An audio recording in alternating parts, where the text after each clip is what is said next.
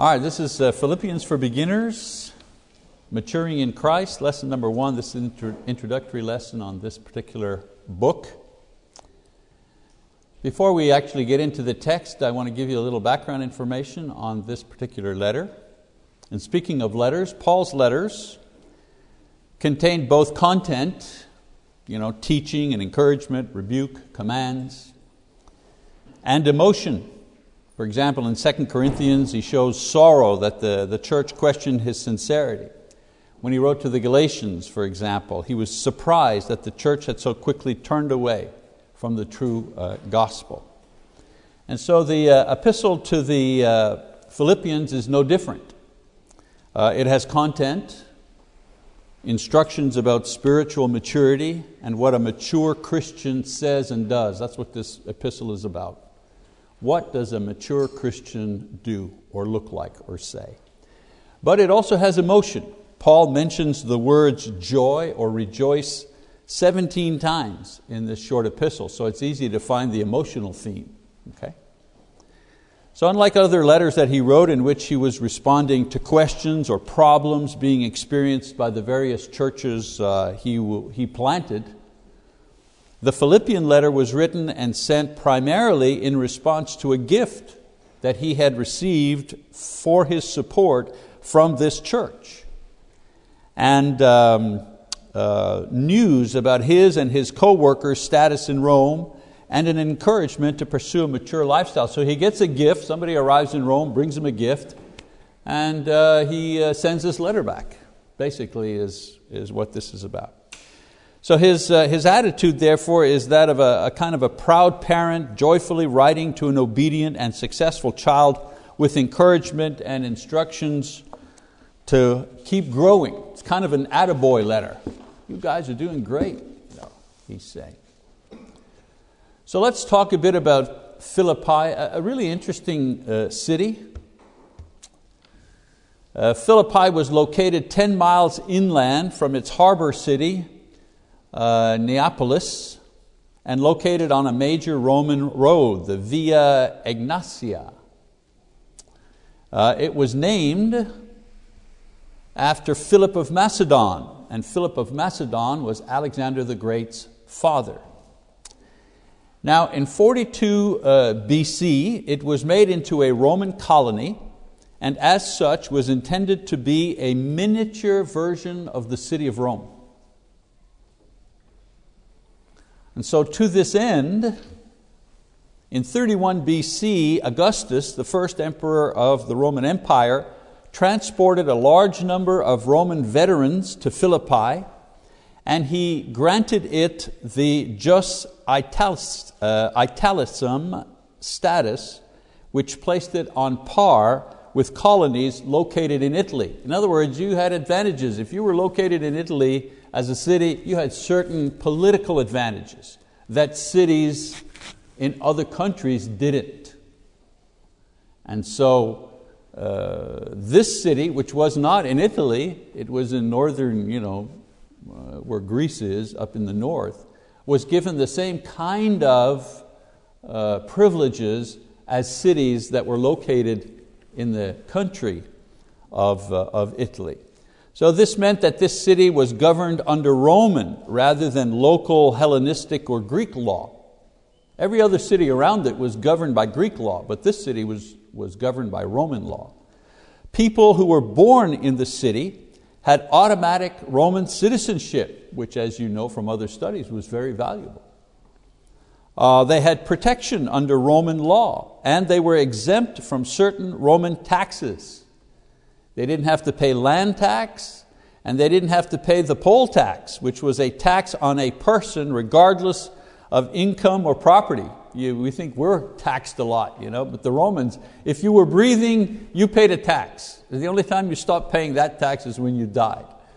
And so the advantage of living in Philippi and being a, city, a citizen of that city is you paid neither land tax for your property and you didn't pay poll tax, the personal. So you, know, you, you got a leg up. You were really uh, it was really a, uh, an advantage to be there.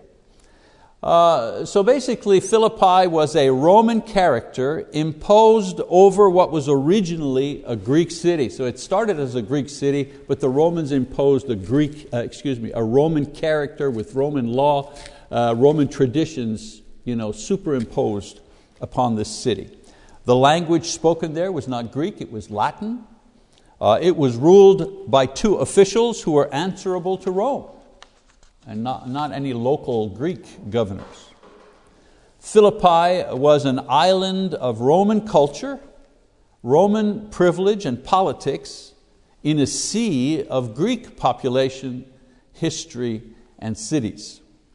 Now, its population at the time was estimated to be about 10 to 15,000 people. 40% of these were Roman citizens, 60% were Greek, the Greek, mostly peasants and farmers, service providers, and slaves. Religiously, it was typical of the first century city, full of various gods, various you know, pagan temples. In Acts chapter 16, verse 3, Luke mentions that Paul sought out a place of prayer where certain women were gathered. And the, this idea suggests that there were not enough you know, not enough uh, uh, uh, Jews, if you wish, in the city, uh, because according to Jewish tradition, it, you required 10 Jewish men uh, to form a synagogue. If you didn't have 10 Jewish men in order to form a synagogue with women and children, you couldn't form a synagogue. So the fact that they looked and only found a group of women praying by the riverside means that the Jewish influence was not very strong in that city. They, they hadn't been able to put together 10 Jewish men in order to, you know, in order to uh, establish a synagogue. Uh, it was therefore in this kind of Roman Greek hybrid city that Paul and Silas and Timothy and Luke journeyed in the year 49 to 50 AD. So, uh, Paul gives no information concerning the establishment of the church at Philippi in this letter. He assumes whoever is reading the letter knows the history. He's, reading, he's, he's writing to the Philippians, so he knows that they know their history. He doesn't give a lot of information. If you want to find the information about how Philippi was established, you have to go to the book of Acts, where Luke's firsthand experience gives us a detailed account of how this church came to be uh, in the book of Acts. So let's turn to the book of Acts, Acts chapter 15. We have to go to Acts to learn about Philippi, okay? So let's go to Acts chapter 15 in verse 36, and we're going to review the story where Paul decides to return to the mission field for a second time. At this time, Paul and Barnabas have returned to the church in Antioch for a time after their first missionary journey. So, in order to find out about how the church at Philippi was established, we need to go to the book of Acts because the story of that is in the book of Acts. And we pick up the story in Acts 15. Paul and Barnabas have just returned from their first missionary journey. They've reported to the church, they're taking a rest, so on and so forth. And now they decide it's time to go back into the, back into the mission field. So there's a dispute that takes place that we learn about. I'm not going to read this whole section here, but we'll read parts of it. So, uh, after a time in Antioch, Paul proposes that he and Barnabas return to the mission field in order to strengthen the churches that they had planted on their first journey, which makes sense, good strategy. Barnabas and Paul have a disagreement at this point because Barnabas wants to bring his cousin, John Mark, you know, Matthew, Mark, Luke, John, that Mark there, his full name, John Mark. That was Barnabas' cousin. Barnabas wants to bring his cousin with them. Now, since John Mark had left them to return home before they had completed the first missionary journey, Paul was against this. So Barnabas wants to bring Mark. Paul says, No way, we brought that guy with us on the first journey, and halfway through, he bailed on us and he left and he, he went back to Jerusalem and left us, the two of us, to continue by ourselves. We're not going to bring him on the second journey. So, isn't that a very human thing? You know, we read the Bible and we think, oh, hi, these men were you know, not walking on the earth, but they were walking on the ground. They had an argument over strategy. So they have a disagreement, the Bible says. Eventually, the issue is settled as Paul chooses Silas to work with him, and Barnabas takes his cousin John Mark under his wing and he returns to Cyprus, his original home. Remember, Cyprus was one of the first places that Paul and Barnabas and Mark went to on the first missionary journey because Barnabas was from that place. So what does he do? He gets his cousin, John Mark, the young guy, and he goes back to Cyprus to do more work among the churches that they had established there. And Paul, with Silas, and the Bible says he was a prophet, meaning he was a teacher. Um, uh, they leave for the second uh, missionary journey uh, together. Now, this is only speculation on my part, but it seems that Paul had not had uh, outgrown the mentor relationship that he had with Barnabas. Remember, Barnabas was the older of the two, and at the beginning it was Barnabas and Paul that were going out on the missionary journey, and Barnabas took the lead and he was teaching Paul. And then all of a sudden, somewhere uh, by the time they leave Cyprus, you know, uh, Paul was responsible for a miracle there. All of a sudden, the Bible, you know, Luke begins to refer to Paul and Barnabas. It starts Barnabas and Paul, and then it's Paul and Barnabas, meaning that Paul began to take the lead. So it seems to me that Paul had outgrown that mentor relationship that he had with Barnabas. Silas was a more suitable partner for him for him now. John Mark, on the other hand, still affected by his failure to keep up on the first journey, but willing to try again, he was in need of a good teacher. He was in need of a mentor. And I mentioned another little parenthetic, so much stuff in between the lines. In Acts 13, the Spirit, through the prophets, through the teachers, said to the church, Separate for me you know, Paul and Barnabas for a, you know, a work that I had. In other words, separate these two, we want to send them out on a missionary journey. You notice that the Holy Spirit didn't say, separate for me Paul, Barnabas, and Mark. He just said Paul and Barnabas. Paul and Barnabas decided to bring Mark, and that didn't work out so well. So I'm just, you know, an argument for following carefully what the Spirit says, you know, an argument for following carefully what the Bible says, even in what we think are small matters. Anyways, John Mark, still affected by his failure to keep up on the first journey, but willing to try again, was in need of a good teacher. Well, Barnabas is a good teacher, he's a mentor, so he takes the young guy along with him to another work to train him. Now, through God's providential care, this incident that threatened to break up one team of missionaries actually produced two teams. And we know that John Mark went on to serve both Paul and then Peter in later years. And then, of course, we know he ended up writing one of the Gospels. You know, the Gospel of Mark, that's this Mark, John Mark. Okay. So uh, let's talk a little bit about uh, Timothy. Let's uh, read um, chapter 15, verse 41. says, and he was traveling through Syria and uh, Cilicia, strengthening the churches. Paul came also to Derbe and to Lystra, and a disciple was there named Timothy, the son of a Jewish woman who was a believer, but his father was a Greek, and he was well spoken of by the brethren who were in Lystra and Iconium. Paul wanted this man to go with him and he took him and circumcised him because of the Jews who were in those parts. For they all knew that his father was a Greek. Now, while they were passing through the cities, they were delivering the decrees which had been decided upon by the apostles and elders who were in Jerusalem for them to observe. So the churches were being strengthened in the faith and they were increasing in number daily. So we see that the objectives at the beginning were twofold. In other words, this, this second journey here that they're taking they have two objectives with it. Number one, to read and explain the letter sent by the apostles concerning circumcision. Now, I need to explain that to you. In Antioch, there were some that were teaching uh, at that time um, if you want to be a Christian, you, you have to first become a Jew. Their argument was well, Judaism came first and then came Christianity. And so therefore, if you want to become a Christian, you first of all have to become a Jew. And if you have to become a Jew, especially if you're a Gentile, you need to be circumcised. So if somebody says, I want to become a Christian, you know, well, fine, we'll circumcise you, you have to keep the Jewish law, and then we'll baptize you in order to become a Christian. That was the debate going on. And so Paul was against this. He said, No, no, no, no, no. A, you don't have to become a Jew. That, that's done with. You know, to become a Christian, you have to believe in Jesus and be baptized. And so they have a big meeting in Jerusalem. The apostles, the elders, Paul, you know, and they debate this issue. And at the end of the debate, the apostles write a letter saying, you don't, basically, you don't have to be circumcised in order to become a Christian. And they give some other directives and encouragement, and they take that letter and they send it to the church in Antioch.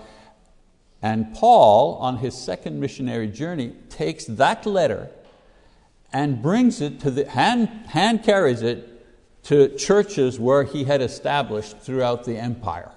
Okay?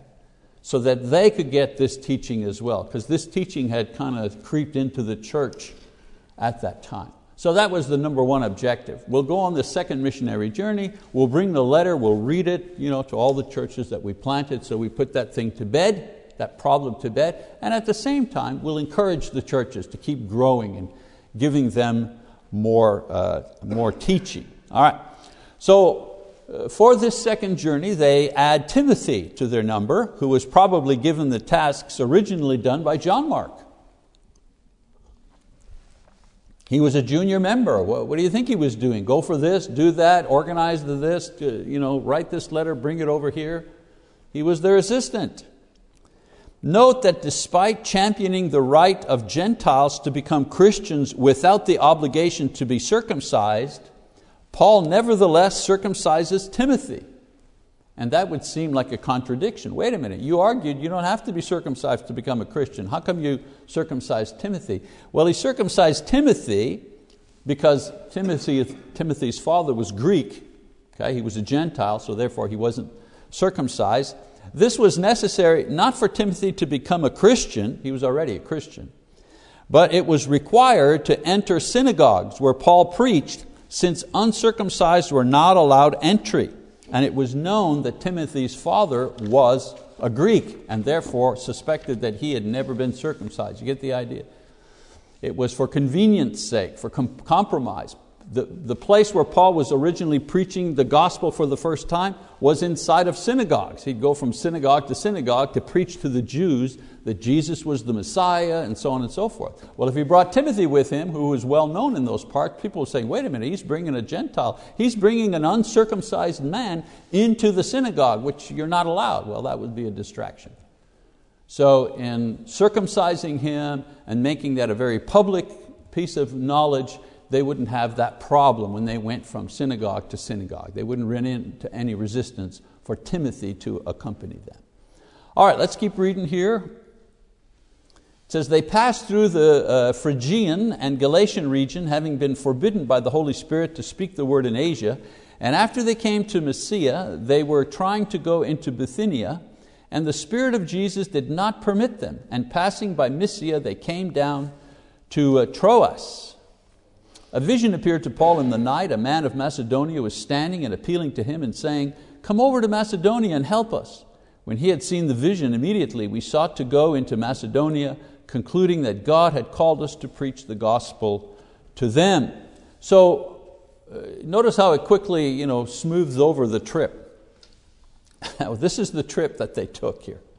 From their starting point in Antioch of Syria to Troas, their, their final destination, 785 miles.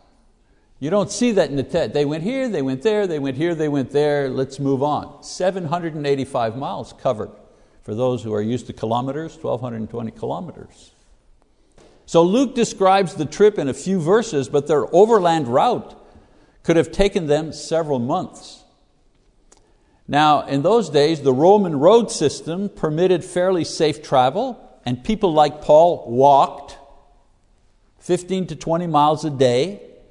They stayed in inns, they stayed in homes of friends, they stayed in synagogues, they, stayed, they camped outdoors when they couldn't find a place. It was pretty primitive stuff.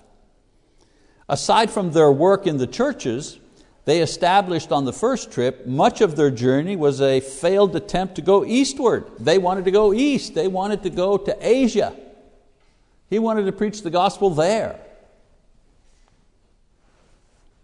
And the Bible says the Spirit preventing them, you know, prevented them to go east. That's all it says. So prevented them how?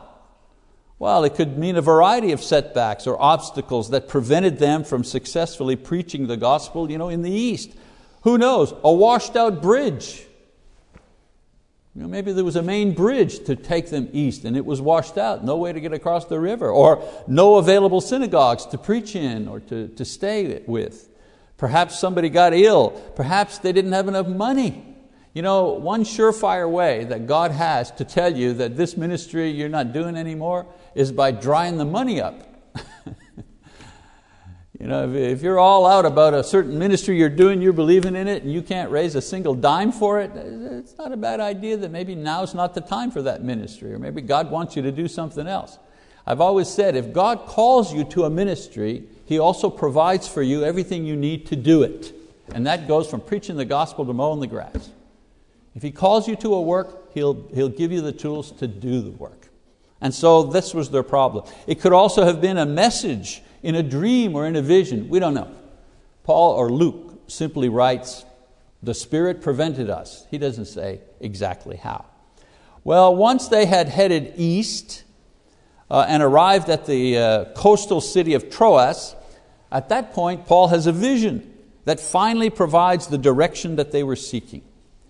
The dream is general in nature, you know, come to Macedonia. No more details of who or where or how, but Paul's faith is strong enough to act based on this limited instruction. Again, this is how God works. We like to have, you know, uh, we like to have all the 10 steps. You know, God is telling me to do something, or I feel God is calling me to do something, and I, He's shown me step one, two, three, four, five, six, seven, eight, nine, ten. You know, oh, good, I know the way. But sometimes He just shows you step one, and He doesn't show you step two or three or four. He shows you just step one. And step one, you know, you take step one, and by faith you believe that He'll provide step two, and then step three, and then step four. This is the way the Spirit works. It's the way it worked in his life, and it's the way he works in our life as well. So, in his vision, Paul saw a man of Macedonia calling out to him for help. So, Paul and his companions they set out from Troas and they head for the city of Philippi, which was a leading city in the Macedonian region. So, this is why uh, you know, I talked to you about Philippi at the beginning of the uh, class, give you some background on Philippi. So once there, they seek out a place where the Jews might gather so they might find an opportunity to preach. So let's read about that. Sorry, there's Philippi. So he's in Troas, there's Philippi up there. Luke writes, and on the Sabbath day, we went outside the gate to a riverside where we were supposing that there would be a place of prayer. And we sat down and began speaking to the women who had assembled. A woman named Lydia from the city of Thyatira a seller of purple fabrics, a worshiper of God, was listening, and the Lord opened her heart to respond to the things spoken by Paul. An unusual thing, Lydia, she was a businesswoman, a seller of purple. Um, uh, colored fabric in those days was very, very expensive. Only rich people had colored fabric. Only you know, people in politics, people who were very wealthy and influential uh, could afford to buy fabric that had any color in it. The, the ordinary people, they, they, they did not have colored fabric. So that she was a seller of purple meant that she was a seller of fine, you know, fine cloth and so on and so forth. Let's keep reading. He says, and when, she ha- uh, and when she and her household had been baptized, she urged us, saying, If you have judged me to be faithful to the Lord, come into my house and stay. And she prevailed upon us. So, with these baptisms here, the church was established in Philippi. That's where it starts. Let's keep reading. It says, It happened that as we were going to the place of prayer, a slave girl, having a spirit of divination, met us, who was bringing her masters much profit by fortune telling. Following after Paul and us, she kept crying out, saying, These men are bondservants of the Most High God, who are proclaiming to you the way of salvation. She continued doing this for many days, but Paul was greatly annoyed. I like the way they use the word annoyed.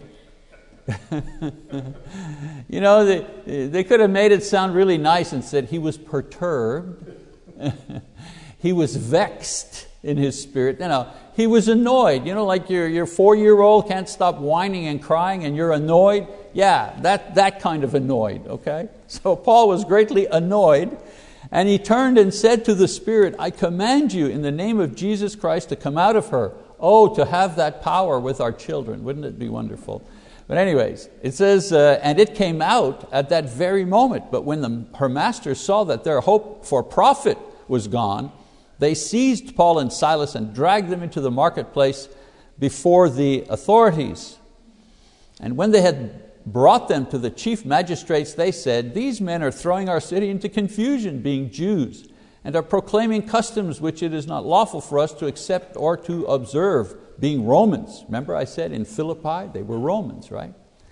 Uh, the crowd rose up together against them, and the chief magistrates tore their robes off of them and proceeded to order them to be beaten with, uh, with rods. When they had struck them with many blows, they threw them into prison, commanding the jailer to guard them securely. And he, having received such a command, threw them into the inner prison and fastened their feet in the stocks. So, in the following verses, Luke describes an incident that resembled what took place in Cyprus you know, during the first missionary journey. Remember, in the first missionary journey, Paul struck blind a sorcerer who was trying to hinder his work. In Philippi, he casts out an evil spirit from a girl who had been following them about and drawing attention to their ministry. Paul, and here's some people say, well, why did he do that? I mean, you know, the girl was pointing to them and saying, hey, these guys are with the, with the high God, they've got the gospel. Well, Paul did not want a witness from a girl possessed of an evil spirit. That's why he did that. He didn't need a demon witnessing for the gospel. He didn't want one. So he quiets her by casting the demon out. And of course, this led to a riot stirred up by the girl's handlers who made a living using her occult skills. Nothing new there, right? Men using women for profit. Here is just a little bit of a twist. They're not using her, abusing her sexually for profit, but they're abusing her emotionally and spiritually for profit.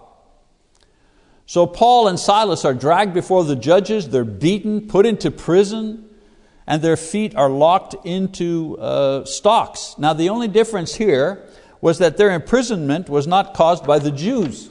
Usually it's the Jews that cause this problem, but in this case it was, the, it was the Romans, the people in Philippi. So let's read a little more. Instead of you know, summarizing it for you, I, think I think Luke tells the good story here. He says, But at about midnight, Paul and Silas were praying and singing hymns of praise to God.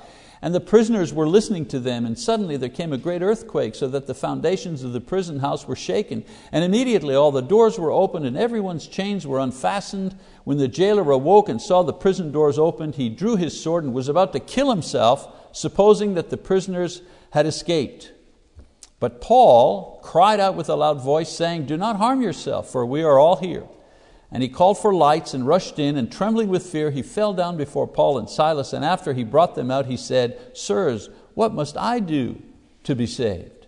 And they said, Believe in the Lord Jesus, and you'll be saved, you and your household. And they spoke the word of the Lord to him. I want you to remember this little passage here. And they spoke the word of the Lord to him together with all those who were in his house. Remember that line, okay? We're going to come back to it. It says, And he took them that very hour of the night and washed their wounds, and immediately he was baptized, he and all his household. And he brought them into his house and set food before them and rejoiced greatly, having believed in God with his whole household. Notice that the jailer had some knowledge of the faith because of the earthquake and the fact that none of the prisoners escaped moves him to ask the same question that the crowd on Pentecost Sunday asked Peter. They asked him the same thing, men and brethren, what should we do? He's saying the same thing. Uh, well, what should I do to be saved? So Luke records only a summary of what Paul taught him, which in a few words was that faith in Christ would save him. But notice that the very first thing that the jailer does after confessing his faith is submit to baptism, just like the crowd at Pentecost. Now, Luke doesn't mention Paul teaching the jailer and his household about baptism, but the fact that this is the very first thing he does after acknowledging his belief tells us that this is what he was taught. Remember, I said pay attention to that verse there? That Paul taught him. What do you think he taught him? About the second coming of Jesus? You think that's what he taught him? You think he taught him about uh, you know, all the prophecies in the Old Testament that, that, that were fulfilled in the New by Jesus? Because that would have been meaningless to this guy. He was a Gentile, he wasn't a Jew. No, of course not. It just says he taught him, and then, and then it says, and he and his household were baptized. Well, that was the response to the teaching. He taught him the same thing that we teach people today. Believe in Jesus, repent of your sins, be baptized. Nothing new. People try to you know, complicate this. It isn't complicated. It's the same cycle over and over and over again. So, an interesting postscript here is that when the magistrates sought to release them quietly, we won't read that part, I'll just summarize it. You know, the magistrates then come to the jail and they said, you know, you guys are good to go, you can, you can leave now. Okay? Paul reminds them of his Roman citizenship. He tells the magistrate, Whoa, whoa, whoa, whoa, wait a minute here. You arrested us illegally, you beat us publicly, you put us into jail without a trial, and now you want us just to leave quietly? Uh uh. No, no, no, no. You're going to have to come to the jail in broad daylight, and you will have to release us publicly. Why? Well, because Paul did not want to be accused in the future that he was a runaway, that he had escaped. Oh, there was an earthquake and he escaped, and they would have a reason to hunt him down and to arrest him. That's number one. And number two, the magistrates, remember I told you Philippi was like a mini Rome in the middle of a Greek culture. Well, being a, you were not allowed to beat a Roman citizen publicly without a trial. You were not allowed to put a Roman citizen in jail. I mean, it was a high privilege to be a Roman citizen, and they had done this to them illegally. And so Paul had them over a barrel, and uh, we, we understand uh, that they eventually uh, came and uh, very meekly asked them to leave.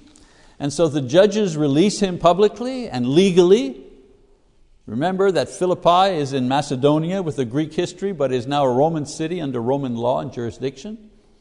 Paul pays a farewell visit to Lydia, his initial convert, and her household, and then he makes his way to Thessalonica to preach the gospel there.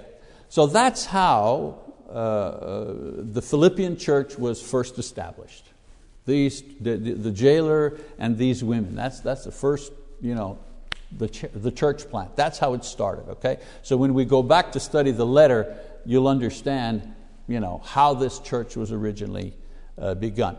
Uh, some more information as far as background of the letter.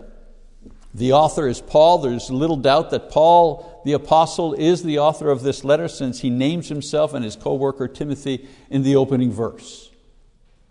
Also, the early church spoke often of this letter with church leaders as far back as Clement, who lived 95 AD, and Ignatius, who lived 107 AD. They make mention of his letter in their own writings. So you have, you have leaders of the church, historians of the church who lived at that time, who in their own writings mention Paul's letter to the Philippians that they had read it and they had circulated it. Very important because there were a lot of letters circulating that were fakes there were a lot of letters you know, circulating at the time with the names of apostles attached to them, not written by apostles. But some guy would write a letter and then he'd put Peter's name. You know, Joe would write a letter and he, it wouldn't go anywhere if it, if it was the epistle of Joe. but if it was the epistle of Peter, oh, that would get play. So making sure that the authorship was authentic, that it was an authentic apostle was very important, especially in the, in the early time of the church. So we know this is Paul, there's lots of historical uh, evidence. Uh, the occasion of its writing, as I uh, mentioned before, the traditional answer to this is that he was in prison in Rome at the time. We know that after two years of imprisonment at Herod's palace in Caesarea by the sea, uh, he had appealed to Caesar's court for a judgment on his case.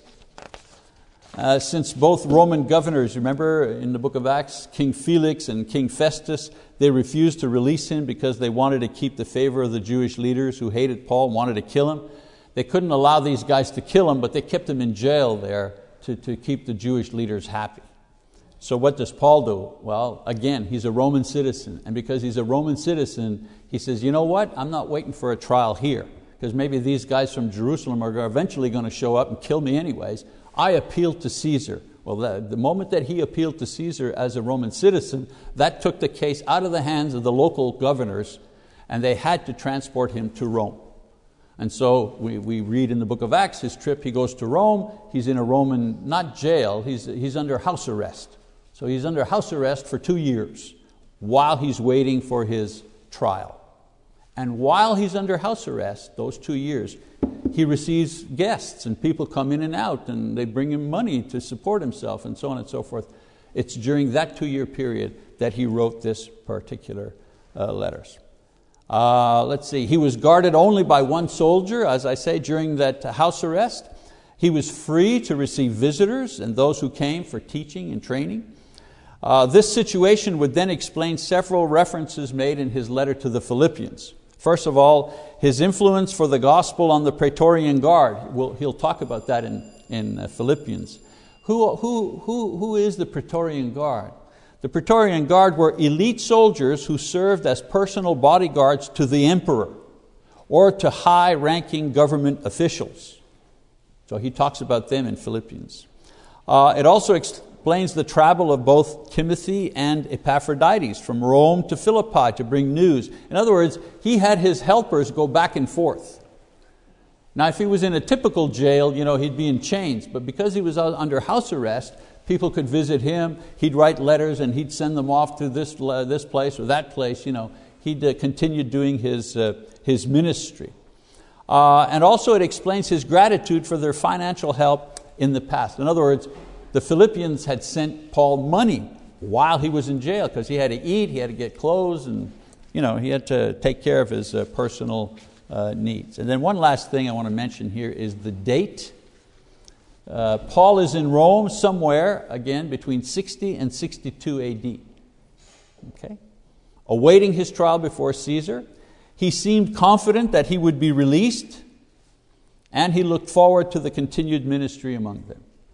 Philippians was written during this time period and delivered by Epaphroditus, one of the helpers, who had originally brought the gift from the church to Paul in Rome. So, Epaphroditus is in Philippi. They, they take a special collection of money. He takes that money, he travels to, to Rome, he brings the money to Paul so that Paul can take care of his needs. While Epaphroditus is in Rome, he falls ill. He was supposed to go back right away, but he gets deathly ill. He nearly dies, but he doesn't. He, he, he, he's revived. He, and so Paul writes this letter to the Philippians, and he even mentions Epaphroditus, who was sick, and he's a great servant, and so on and so forth. And he gives this letter to Epaphroditus, and he says, Hey, take this back to the Philippians. This is my way of saying thank you, and I want to encourage them and give them news of myself. Now, there are other theories about the date and place of writing. Some people think he wrote it from Ephesus in 49 or Caesarea, but the 60 to 62 date uh, from Rome accommodates most of the additional information we have about the church, and it is the conclusion of most scholars. I said one last thing, but I was mistaken. This is the last thing the outline. As I've said to you before, you can, you know, you can outline stuff different ways. But this is the basic outline because it follows the thought pattern maturing in Christ. That's what Philippians is about. What does a mature Christian look like, sound like, act like? So the greeting, Paul's prayer, Paul's condition, and then Paul's request. Continue maturing in Christ, and he gives six examples of maturity in Christ, and then that is followed by closing remarks. So that's, this is the outline we're going to follow today. This lesson here is simply uh, an introductory lesson, giving you some background information you know, so we can make sense of that. Uh, next time we get together, we're going to do uh, Philippians chapter 1, verses 1 to 11. So, in your Bible reading, I suggest that you read all of Philippians, but at least verses 1 to 11, so you'll be familiar with that. All right, that's lesson one. Thank you very much for your attention.